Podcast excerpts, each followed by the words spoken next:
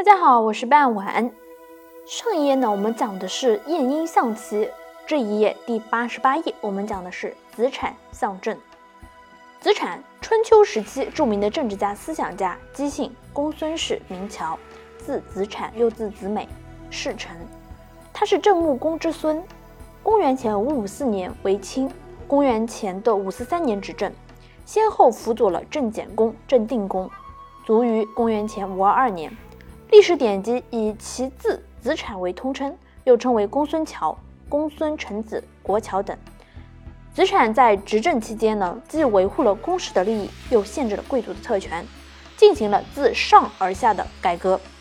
主要措施是为田四，划定公卿士庶的土地疆界，将农户按实无加以编制，对私田按地亩课税。做秋赋，依土地人口数量交纳军赋，著行书，修订并公布了成文法，实行学而后入政，择能而使之的用人制度，不毁乡校，愿闻庶人议政，有控制的开放言路。其政治经济改革在一定的程度上呢，推动了当时社会的转型。在对楚、晋等国的外交方面呢。子产也取得了一定的成绩，郑国在子产的推动下呢，呈现出了中心局面。子产堪称是春秋时执政的楷模。在世界观上面呢，子产提出了“天道远，人道逊，非所及也”。他认为天体运行的轨道与人事遵行的法则互不相干，否定了占星术能预测人事。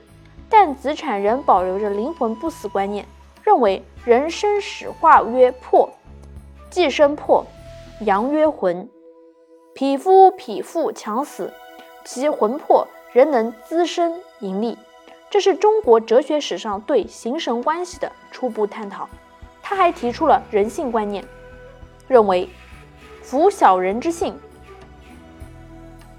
性与勇。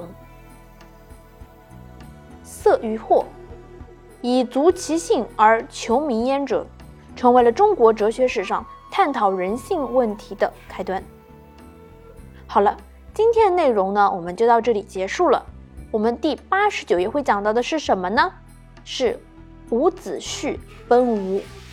这对于在苏州的朋友啊，一定是非常的了解，因为伍子胥作为是以前苏州姑苏城的开拓者呢。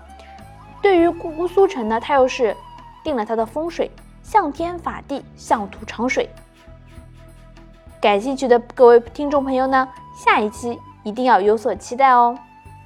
好了，今天的内容呢，我们就到这里结束了，咱们下期再见，拜拜。